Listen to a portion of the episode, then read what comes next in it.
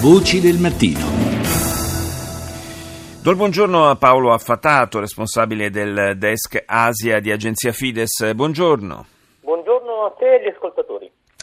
Parliamo di Filippine. Eh, il, quando eh, gruppi jihadisti che dicono di rifarsi al califfato, all'ISIS, allo Stato islamico, hanno attaccato eh, la città di Marawi, la reazione eh, del presidente Duterte, come è nel suo stile, è stata quella eh, di dire li spazzeremo via in, in, poco tempo. In realtà sono passate settimane da allora e la città vive ancora una situazione molto difficile e il eh, Presidente, forse per la prima volta da quando si è insediato, sembra un po' in difficoltà eh, su questo fronte.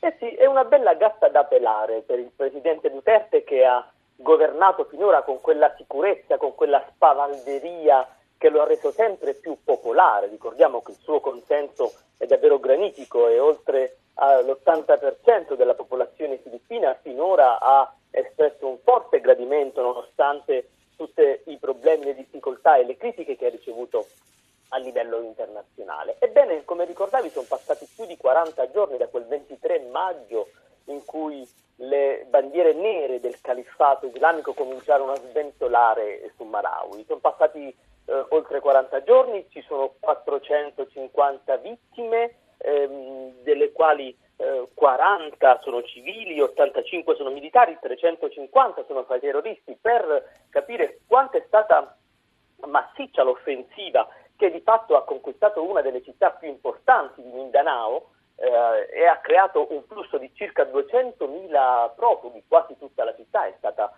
di fatto evacuata. E, e naturalmente oggi eh, è in una situazione di distruzione, di macerie, circa il 20% della città è completamente distrutto e eh, proprio nei giorni scorsi, quando eh, il presidente filippino ha dovuto suo malgrado diciamo, rivolgersi a, agli ex alleati, agli aiuti americani, ehm, abbiamo cominciato a vedere delle immagini no? Con, ehm, grazie ai droni di ultima generazione, grazie alla tecnologia sì. fornita eh, dagli americani, vedendo veramente le macerie, la distruzione ehm, di questa città. Eh, sono, sono, scene che ricordano molto e anche insomma, la dinamica di, di, tutta la vicenda ricorda molto quanto accadde in Iraq all'inizio proprio del, eh, dell'avvento dell'ISIS, eh, tutto sommato un po' la, forse la sorpresa, l'impreparazione, ma insomma eh, la, questi miliziani hanno,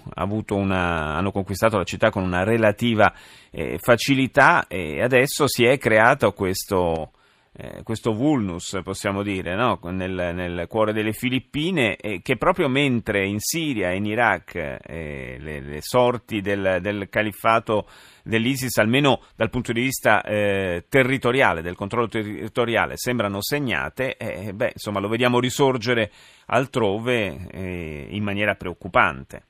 È un paradosso, in effetti, che eh, mentre eh, il califfato sta perdendo colpi nella zona dove è nato, eh, nel Medio Oriente, eh, invece in estremo Oriente abbia eh, trovato terreno fertile. Insieme alle Filippine sono piuttosto preoccupati in queste ultime settimane, vedendo gli accadimenti di Marawi, i governi per esempio di stati come la Malaysia, l'Indonesia, eh, dove ci sono comunità musulmane ehm, molto mh, estese e che possono eh, rappresentare appunto un, come dicevamo, un terreno fertile per la propaganda del califato e già, già lo, lo, è stato. E c'è stata questa ehm, azione che è stata dimostrativa sicuramente, ma ehm, ha avuto una sua efficacia eh, inattesa. La, mh, la minaccia di questi gruppi jihadisti che hanno giurato fedeltà al califato eh, li abbiamo chiamati in, una, in, un recente studio che abbiamo fatto proprio con alcuni colleghi, eh, li abbiamo chiamati eh, vecchi jihadisti ma nuovo brand, cioè sono quelli che mm. sono adattati